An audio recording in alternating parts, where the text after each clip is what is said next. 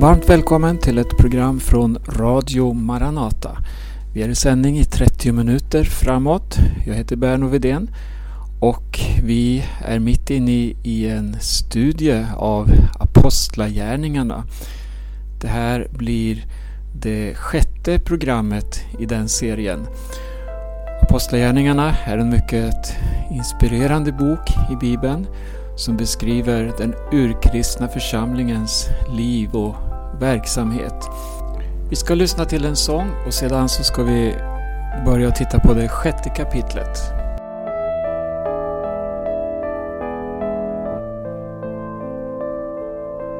Någon bankar på ditt hjärtas dörr Någon du kanske känner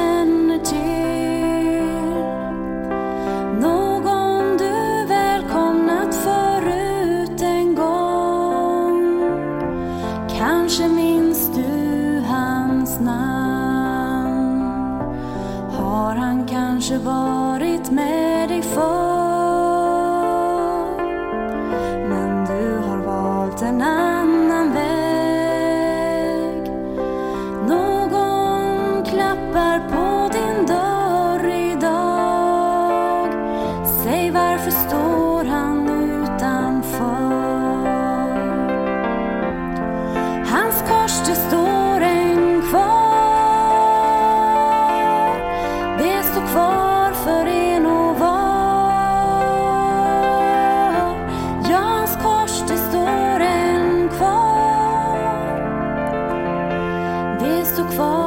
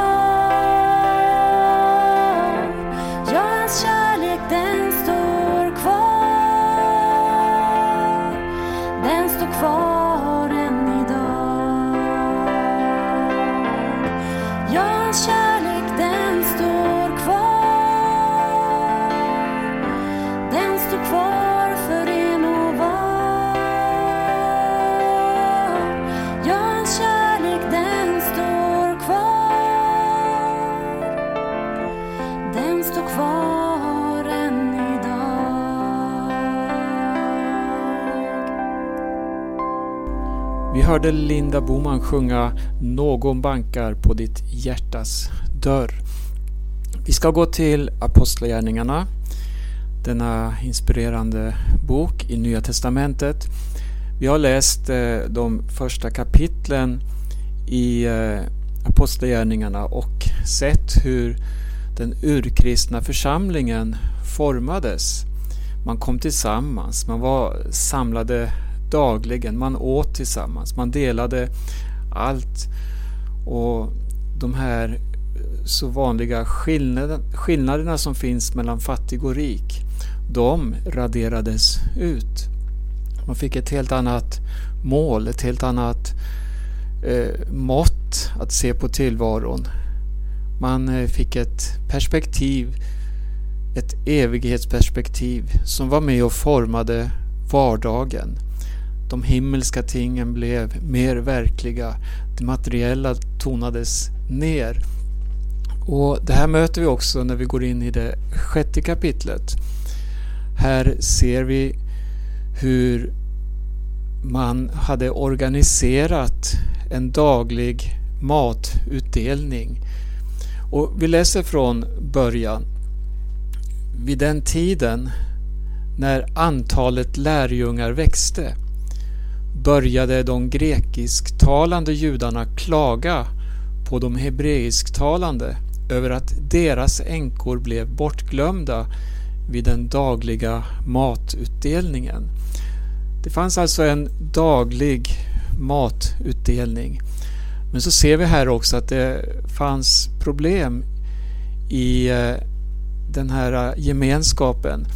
Några såg ner på andra och så vidare. Och när man läser en fotnot i folkbibeln så står det att hebreisktalande judar var högre ansedda än de som endast kunde grekiska. Det fanns alltså eh, ett eh, slags tänkande om att några var bättre än de andra och så vidare. Man placerade sig själva i en grupp och såg ner på andra. Och Paulus han bekräftar ju det här på ett sätt i Filipperbrevets tredje kapitel där han talar om sin egen kallelse och vad han hade att egentligen berömma sig av. Det står i Filipperbrevet 3, rubriken här i folkbibeln, det står rättfärdigheten genom tron. Och vi läser från första versen. För övrigt mina bröder, gläd er i Herren. För mig är det inget besvär att skriva samma sak till er igen och för er är det tryggare. Se upp för hundarna, se upp för de onda arbetarna, se upp för de sönderskurna. Det är vi som är de omskurna, vi som tjänar Gud genom hans ande och har vår ära i Kristus Jesus och inte förlitar oss på det yttre. Här, här, här, betonar Paulus verkligen att inte förlita sig på det yttre. Och så fortsätter han att tala om hur det skulle kunna vara för honom själv. Fast nog hade också jag kunnat förlita mig på det yttre. För om någon tycker att han kan förlita sig på det yttre så kan jag det ännu mer. Omskuren på åttonde dagen, är av Israels folk och Benjamins stam, en hebre. Och här, här ser vi hur det här klingar högt. En hebre född av hebreer var högt ansedd. Och här ser vi då, om vi går tillbaka till apostlagärningarna, vilka problem som växte upp. Och för att eh, ta itu med det så krävdes det vishet. Det krävdes eh, en bra ledning och så vidare. Och det står om apostlarna då i Apostlagärningarna 6 och 2 att de kallade samman, alltså de tolv kallade samman alla lärjungarna och sa det är inte bra om vi försummar Guds ord för att göra tjänst vid borden. Nej, bröder, utse sju män bland er som har gott anseende och är fyllda av ande och vishet, så ger vi dem den uppgiften. Själva ska vi ägna oss åt bönen och åt ordets tjänst. Apostlarna hade en väldigt speciell uppgift i den här urkristna församlingen. Det skulle läggas en grund för alla människor att få lära känna evangelium. Människor som kom mestadels då ur den hebreiska och judiska traditionen. Man hade Toran, man hade Gamla Testamentet och man, man, man hade då fått möta Jesus genom apostlarnas och de övrigas vittnesbörd. Genom att den heliga Ande hade blivit utgjuten. Man blev överbevisad om att Jesus var Guds utvalde. Och här hade apostlarna nu en oerhörd uppgift att lägga denna grund. Men så kom det sådana här störningsmoment in. Det här typiska som eh, ville flytta fokus. Men då, då säger apostlarna utse sju män. De, apostlarna själva utsåg inte men man sa till bröderna att ni ska utse sju män att sköta den här uppgiften. Förslaget tyckte man var gott och man valde Stefanus. Det står att det var en man fylld av tro och den helige Ande. Och dessutom Filippus, Prokorus, Nikanor, Timon, Parmenas och Nikolaus, en proselyt från Antiochia. Det var både hebreer och en proselyt, alltså en av annan börd. Och de här fördes fram inför apostlarna som bad och lade händerna på dem. Och Guds ord hade framgång och antalet lärjungar i Jerusalem växte kraftigt. Även en stor grupp präster började lyda tron. Ja, de här versarna de, de, de eh, styrker ännu mer hur, hur central den här egendomsgemenskapen var i den urkristna församlingen. Man åt vid samma bord, man var beroende av varandra. Man sökte inte sitt eget utan man sökte att bygga upp församlingen. Och det här gällde också inom det materiella, det ekonomiska. Men fokus, alltså det, det, den inre gemenskapen, brödrakärleken, kärleksmåltiderna, det var medel kan vi säga. Det var det som Gud använde för att hans ord skulle ha framgång. Det, det, det här blev en oerhörd makt som visade på att församlingen och Guds rike är något annat, söker andra mål än vad man vanligtvis gör i den här världen, där man tänker positionstänkande, olika lönegraderingar och så vidare. Men här möter vi, man såg inte på sitt eget som om det var ens eget, utan man delade med sig. Det var en revolution i Jerusalem. När man läser om eh, prästerna, som det står, det står även en stor grupp präster började lyda tron. Inte bara det att de kom till tro, utan de började också lyda tron. Man kan läsa eh, historiskt om dessa präster hur de tillhörde på ett sätt en elit i Jerusalem. De hade de finaste bostäderna. Det finns arkeologiska utgrävningar som visar hur de som gjorde tjänst i templet hade luxuösa bostäder bland prästerskapet alltså. Men här möter vi präster som började lyda tron och när man då läser apostlagärningarna om hur man gick tillväga så förstår man också här att denna lydnad bestod också i att avsäga sig mycket av det materiella för gemenskapens skull, för församlingens skull, för de fattigas skull. Samma budskap återkommer gång på gång både i Apostlagärningarna och också i breven som kanske främst Paulus har skrivit. Ehm, det, vi går vidare i det här kapitel 6.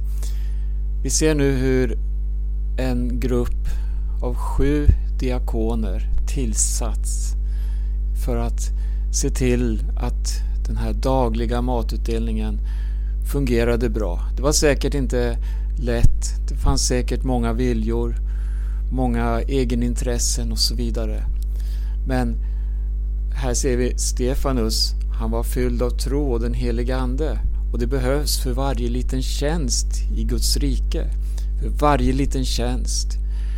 Och här skulle vi kunna se på oss själva, vår egen gemenskap och så vidare. Tänk att man får vara med att betjäna varandra och se det gudomliga i varje liten tjänst. Stefanus, han var en man fylld av tro och den helige Ande. Det står så här i vers 8. Nu handlar det om Stefanus och vad det här ledde till. Stefanus, han var fylld av nåd och kraft och gjorde stora tecken och under bland folket.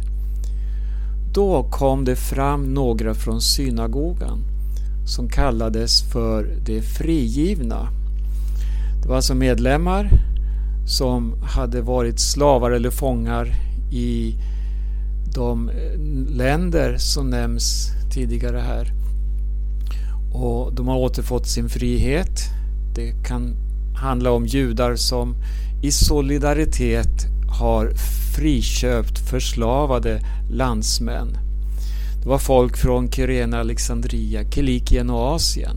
Och de här frigivna började nu att diskutera med Stefanus. Men de kunde inte stå emot den vishet och den ande som här talade.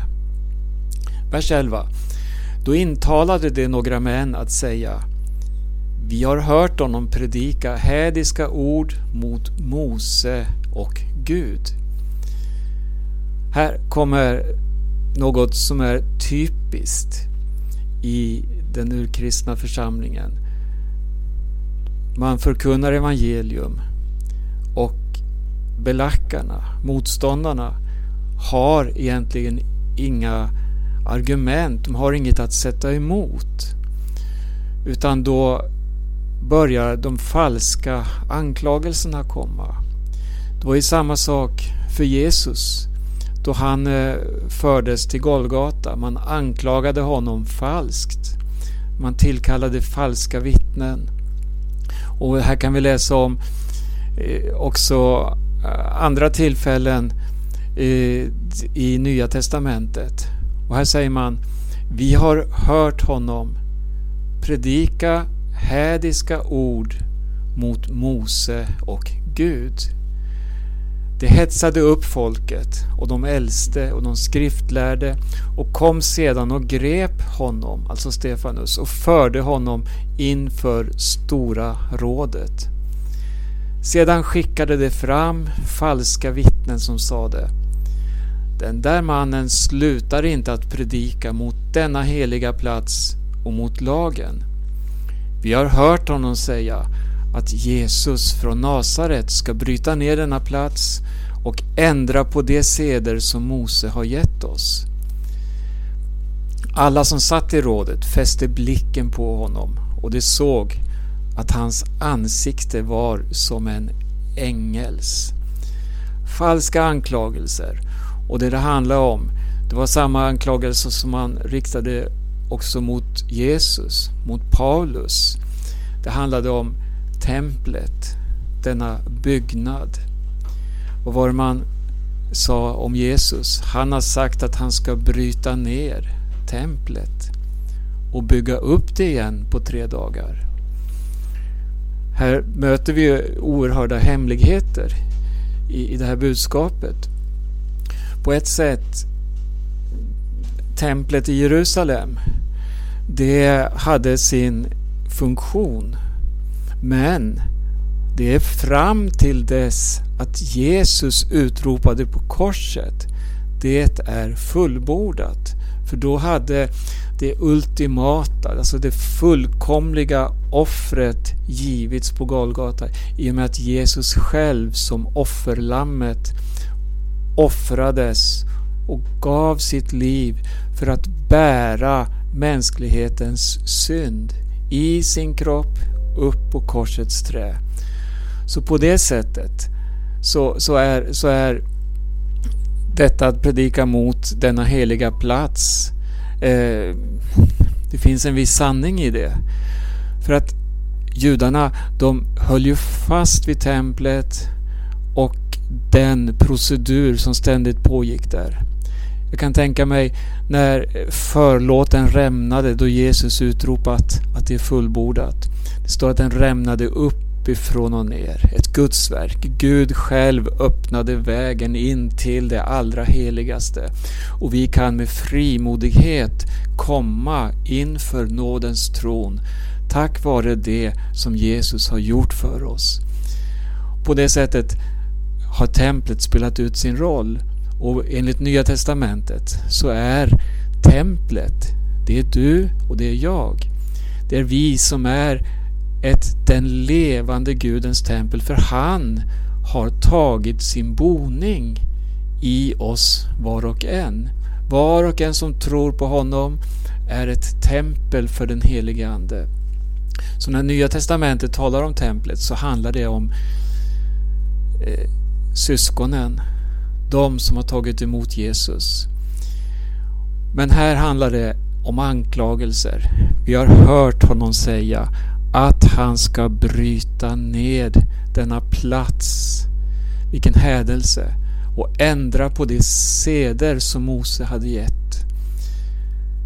Ja, det här ledde till en rättegång inför översteprästen, inför de religiösa ledarna i Jerusalem som också hade makt att döma människor. Och nu så står alltså Stefanus, denne diakon i församlingen i Jerusalem. Han står inför Stora rådet och översteprästen frågar honom Är det verkligen så? Där och då så inleder Stefanus ett tal som jag tror är den längsta predikan som finns i Nya Testamentet.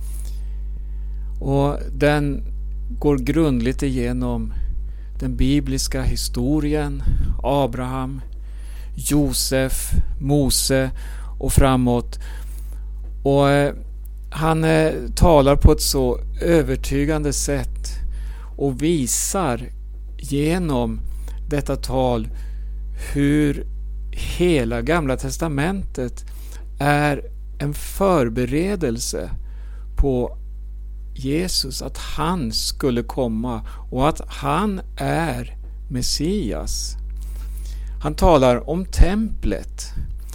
Och vi ska läsa ett stycke ur det här talet som eh, Stefanus hade då inför sina belackare. De som sedermera dömde honom genom att stena honom till döds. Denne Mose, som de avvisade när de sa Vem har satt dig till ledare och domare? Honom sände Gud som ledare och befriare genom ängeln som uppenbarade sig för honom i törnbusken. Det var han som förde dem ut och gjorde under och tecken i Egypten och i Röda havet och i öknen under 40 år. Det var denne Mose som sade till Israels barn en profet lik mig ska Gud låta uppstå åt er ur era bröders krets. Det var han som i församlingen i öknen var tillsammans både med ängeln som talade till honom på berget Sinai och med våra fäder och han tog emot levande ord för att ge till oss. Men våra fäder ville inte lyda honom. De avvisade honom och vände sina hjärtan tillbaka till Egypten. De sa till Aron, gör oss gudar som kan gå framför oss. Vad som hänt med den där Mose som förde oss ut ur Egypten, det vet vi inte. Och de gjorde vid den tiden en kalv och de bar fram offer åt avguden och gladde sig över sina händers verk. Men Gud vände sig bort från dem och utlämnade dem till att dyrka himlens här som det står skrivet i profeternas bok. Var det åt mig ni bar fram slaktoffer och matoffer under de 40 åren i öknen, ni av Israels hus, ni bar Moloks tält och er Gud Refans stjärna de bilder ni gjort för att tillbe. Men jag ska föra bort er i fångenskap bortom Babylon. Våra fäder hade vittnesbördets tält i öknen, utformat så som Gud hade bestämt. Han hade befallt Mose att göra det efter den förebild denne fått se. Det tältet fick våra fäder i arv och de förde det hit under Josuas ledning när de tog över landet efter folken som Gud drev undan för dem. Här stod det fram till Davids tid. Han fann nåd inför Gud och bad att få finna en boning åt Jakobs Gud. Men det blev Salomo som byggde ett hus åt honom. Sen kommer crescendot här. Den högste bor dock inte i hus som är byggda av människohand. Profeten säger Himlen är min tron och jorden är min fotpall. Vad för ett hus kan ni bygga åt mig, säger Herren. Eller vad för en plats där jag kan vila? Har inte min hand gjort allt detta? Hårdnackade är ni och oomskurna till hjärta och öron. Ständigt gör ni motstånd mot den helige Ande, ni som era fäder. Finns det någon profet som era fäder inte har förföljt? Det dödade dem som förutsade den rättfärdiges ankomst och nu har ni förrått och mördat honom, ni som fått lagen förmedlad av änglar men inte hållit den. Fram dit fick Stefanus tala. Men sen, när de hörde detta, blev de ursinniga och gnisslade tänder mot Stefanus. Men han fylld av helig ande lyfte sin blick mot himlen och fick se Guds härlighet och Jesus som stod vid Guds högra sida. Och han sa, se jag ser himlen öppen och Människosonen stå på Guds högra sida. Då skrek de högt och höll för öronen och stormade fram mot honom, alla på en gång, och de släpade ut honom ur staden och stenade honom. Och vittnena lade sina mantlar vid fötterna på en ung man som hette Saulus. Så stenades alltså Stefanus medan han bad och sa Herre Jesus ta emot min ande. Och så bad han också ställ dem inte till svars för denna synd. Han somnade in sedan möter vi Saulus som också tyckte om att han hade dödats. Här börjar en ny epok för den urkristna församlingen. Och det är en epok som inleds med förskingring. Man blir kringspridda åt alla håll. Församlingen i Jerusalem drabbades hårt men vi ser också hur Guds ord fortsättningsvis hade framgång. På samma sätt som tidigare så uttrycks det Guds ord spreds vidare. Människor blev frälsta. Den urkristna församlingen och dess liv är så inspirerande att studera och så lärorikt för oss som också lever då i den yttersta tiden. Som har tidernas ände in på oss. Tiden är kort, Jesus kommer snart. Så låt oss förkovras i skriften, låt oss uppfyllas av den helige Ande. Låt oss fästa blicken på Jesus och vara hans vittne här i tiden. Gud välsigne var och en. Du lyssnar till Radio Maranata Stockholm, Radio Maranata Örebro och vi sänder varje morgon klockan 8, måndagar och onsdagar också klockan 18. Maranata.se är hemsidan som församlingen har. Där kan du få mer information och också lyssna till ljudfiler från möten, radioprogram, sång och musik med mera. Vi finns också på vissa poddar som du kan söka upp via hemsidan maranata.se. Gud välsigne var och en säger jag, Berno Vedén och på återhörande. Jesus, du har ingen boning med heller Nej, du lever i var själ som på dig tror. Varje synd och sjukdom du i glädje vänder. Dig tillhör all makt i livet